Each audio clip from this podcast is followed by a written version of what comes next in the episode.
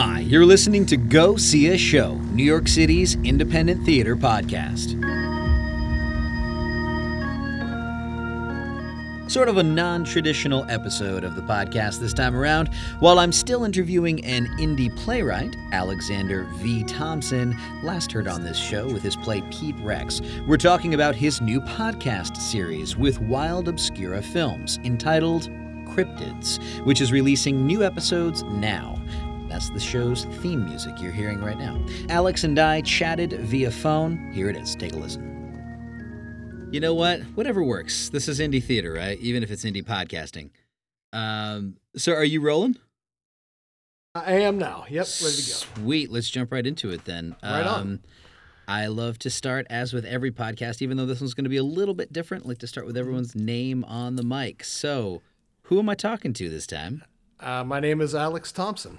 And what is the show we're talking about? The show is Cryptids. It is a serial podcast in seven parts, uh, sci-fi horror mystery show. Awesome. So I don't even have to give you the uh, standard question of what is your uh, usual like elevator pitch for the show. Um, do you have any other like uh, like tagline or anything that you give the show when you introduce people to uh, check it out? Uh, not so much a tagline. Um, is uh, yeah, I think that's about it. You know, sci-fi horror mystery. Uh, yeah, I think that about covers it. And when uh, when do you actually release, or did I get an advance copy, or uh, is it out to the world already?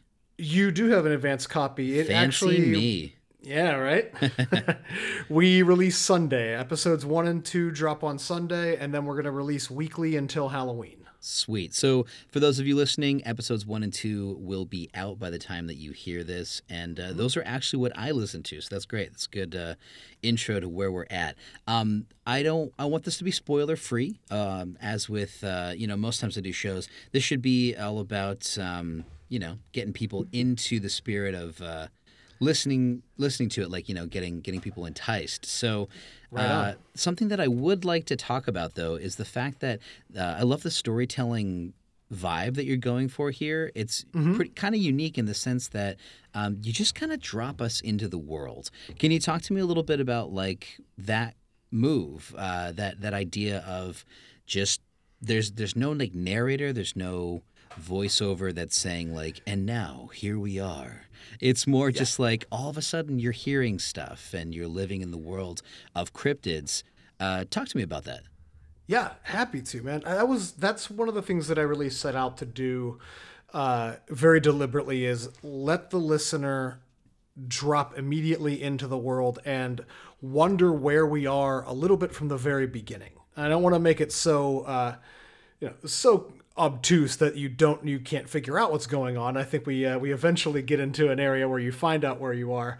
but uh, the show was really kind of uh, not even kind of, it was heavily inspired uh, by late night radio, things like the old uh, uh, lights out shows of the 40s, those old horror radio, and uh, in particular, uh, Coast to Coast AM. i was about to say your your narrator or your uh, one of your protagonists really reminds me of coast to coast Yeah, great. Then I've nailed him. Uh, awesome. That's actually great to hear. Uh, yeah, it's it's heavily influenced. It's it's kind of a love letter to both the old horror uh, radio shows of yesteryear, and it's a love letter to Coast to Coast. And I wanted the listener to immediately be put in the position of being a listener of that show. And so we sort of go in assuming that the listener has chosen to listen to, in our world, it's called Eyes to the Skies, our, our sort of coast to coast uh, uh, love letter show is Eyes to the Skies. And we wanted our listener to be present right from the beginning as a listener of that show and let them enter the world through that lens. I love in podcasting, and you know, this is probably just my own bias and my own interest in uh, making audio related drama because listeners to this know um, a I run a podcast on independent theater, um, Absolutely. but but b like I also you know I do a lot of radio theater apart from this. So something that I love that you're working on is something you just touched on, which is playing to the medium. Like you're listening to this. Why are you as an audience member listening to this story and how can the the telling of the story Play to the format. Uh, talk to me more about that. I'd love to hear your thoughts on radio and using the radio medium. Yeah, absolutely. Well, I mean, I'm I'm in love with radio. I love. I'm a podcast junkie. I listen to everything from uh, you know your, your interview shows to uh, to fiction to uh, podcast fiction. I'm I'm crazy about it. And so I really have kind of fallen in love with the medium over the years, uh, and I really wanted to play in that space. And initially, Cryptids was written as a play. Uh, it was meant for the stage. Uh, it was conceived for the stage, and I writ- excuse me, I wrote several drafts of it uh, as a stage play. And then one thing led to another. I, I linked up with my friends at uh, Wild Obscura Films, who are the producers on this, and they were also podcast junkies like myself. Uh, and so we sort of reconceived it as a podcast. And what was really interesting about that was taking all of these visual elements that I had created as a playwright and all the theater magic and stage magic that I kind of envisioned in it, and then totally repurposing those into an audio medium. And it's been a really fun challenge to do that. I think where audio really excels in this particular story uh, is since it is a mystery, and since it's this is not a spoiler, uh, it is a mystery about cryptids. Uh, it's, it's right there in the title, like y'all. imagine that. Yeah, didn't hide that one too deep. Um, but since it's uh, it is a mystery, letting your mind fill in the visual blanks, I think, really serves the story. Uh, I think there was definitely an opportunity to do something cool visually with it uh, on the stage, but I think it does serve its uh, its purpose a little better in this forum build that podcast audience and then pull them into the stage, man. That's the that's, that's the move. man. That's what yeah. all the cool kids are doing these days, right? Absolutely. All these podcasts Absolutely. that are out on tour and whatnot. So talk to me about that that translation, though. Um, if you go from a stage play with, uh, I guess, distinct ideas, and the last time you were on the podcast, we were talking about your play Pete Rex, Yeah. uh, which has uh, some or had some some very distinct visual elements itself. so talk to me about um, like that translation. What what does it mean to take a play from the stage, which I'm assuming never was realized for the stage, correct? That's correct. And, and taking that and then moving it to the to the audio medium. Uh, that was a that was fun, man. It was a unique challenge. It's one that I haven't faced before. It's the first time I've written a podcast. So Did you uh, do it alone, or did you work with the the folks at uh, Wild Obscura? Were you working with the cast? Like, what was the process like? Uh, the process was pretty solitary for the majority of the writing uh, initially, although I, I don't want to in any way downplay uh, Wild Obscura's involvement. We had a lot of note sessions, uh, and especially toward the sort of back end of the writing process, they were quite involved uh, and really helped me develop it uh, a lot. But the original adaptation, the original play, and then the adaptation uh, was pretty solitary. And as you said it's never been realized on stage. So it was it was both an advantage and disadvantage. Uh, in one way i had i had no expectations to live up to i hadn't i hadn't put it out there yet uh, Right, right. and so you know if i got the translation wrong hey nobody would know uh, but uh, on the flip side I also had to then completely reconceive what I thought would be visual elements as audio elements. Uh, and in some cases, that changed the storytelling Right. uh, pretty radically. So it was pretty cool and really interesting with our.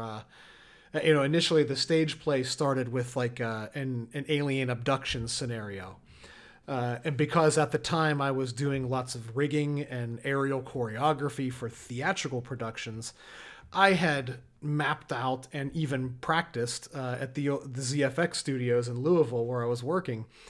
I had practiced this entire aerial choreography. I know exactly how this looks. This I have to write a play around this. Yeah, yeah. yeah, it felt so fun, and that's that was sort of where the the entire vision kicked off.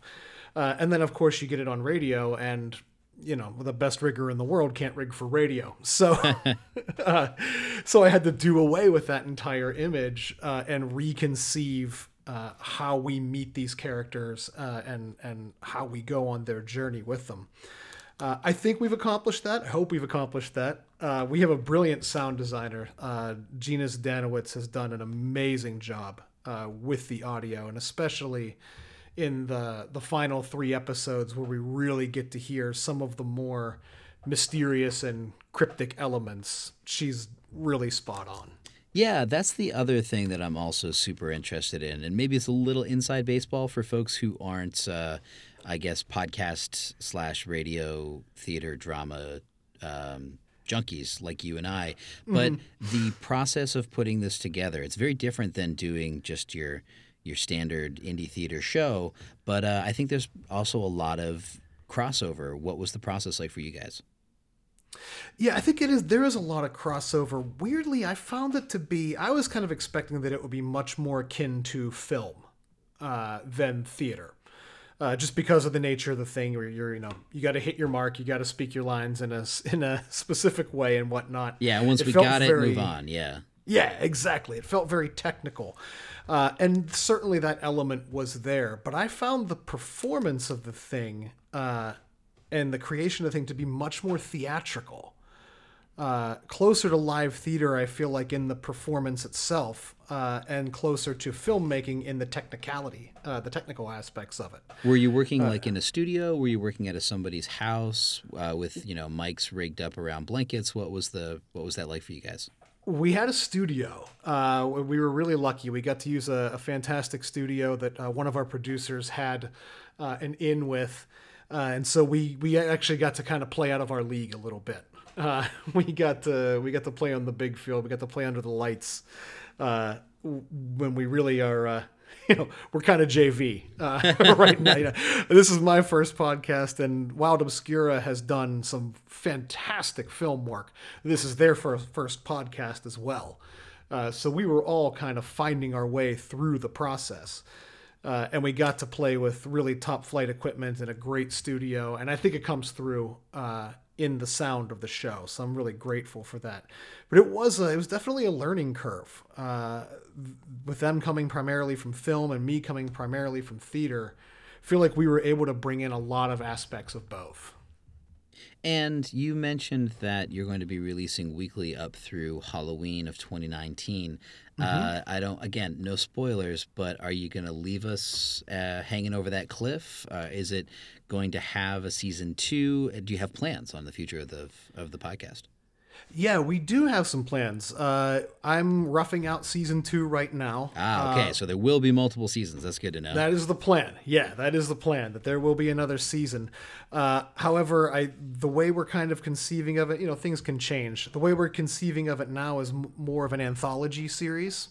Ah, okay. So we we may or may not see these specific characters again and if we do they may not be the leads next time. We're kind of we're kind of working on that as we go. So yes we do leave uh, this arc will wrap but it is an open-ended story. Brilliant. Anything else you want to uh, you want to add before we sign off here and uh, tell our listeners keep their eyes to the skies? I appreciate that. Uh, just you know, the thanks for you know, thanks for listening. Check, go check it out. You can find us uh, at cryptidspodcast.com and on social media at cryptidspodcast. Uh, we're going to be available on all your podcast apps starting September 29th. And uh, as with uh, many podcasts, though not all, this is this a free download for those uh, who can connect to it? Yes, it is. Sweet. All right. Thanks so much for doing this, Alex. Yeah, man. Thank you. I really appreciate it. Good to Abs- talk to you again. Absolutely. Yeah. Even if it is, uh, you know, at our own separate microphones. That's yeah. fair enough. Thank you, Alex, for jumping on the phone to chat and for getting your end of the audio for me. You can catch Cryptids on your favorite podcasting platform. As of the posting of this episode, three episodes of the show are available, and Wild Obscura Films will be posting new ones each Sunday until Halloween 2019. Head to wildobscurafilms.com for more info on the producing company and just search Cryptids, C R Y P T I D S, wherever you get your podcasts to get the show into your ears. Thanks to you for listening into the podcast. If you dig it, please like it on Facebook, facebook.com slash go see a show. Follow at go see a show on Twitter and rate and or comment on the show's Apple Podcasts page. My name is Robert A.K. Gonyo. You can find me on the internet at Robert robertgonyo, G-O-N-Y-O dot. Until next time, go see or listen to a show. Cool, man. Best of luck on the podcast. Thank you very much.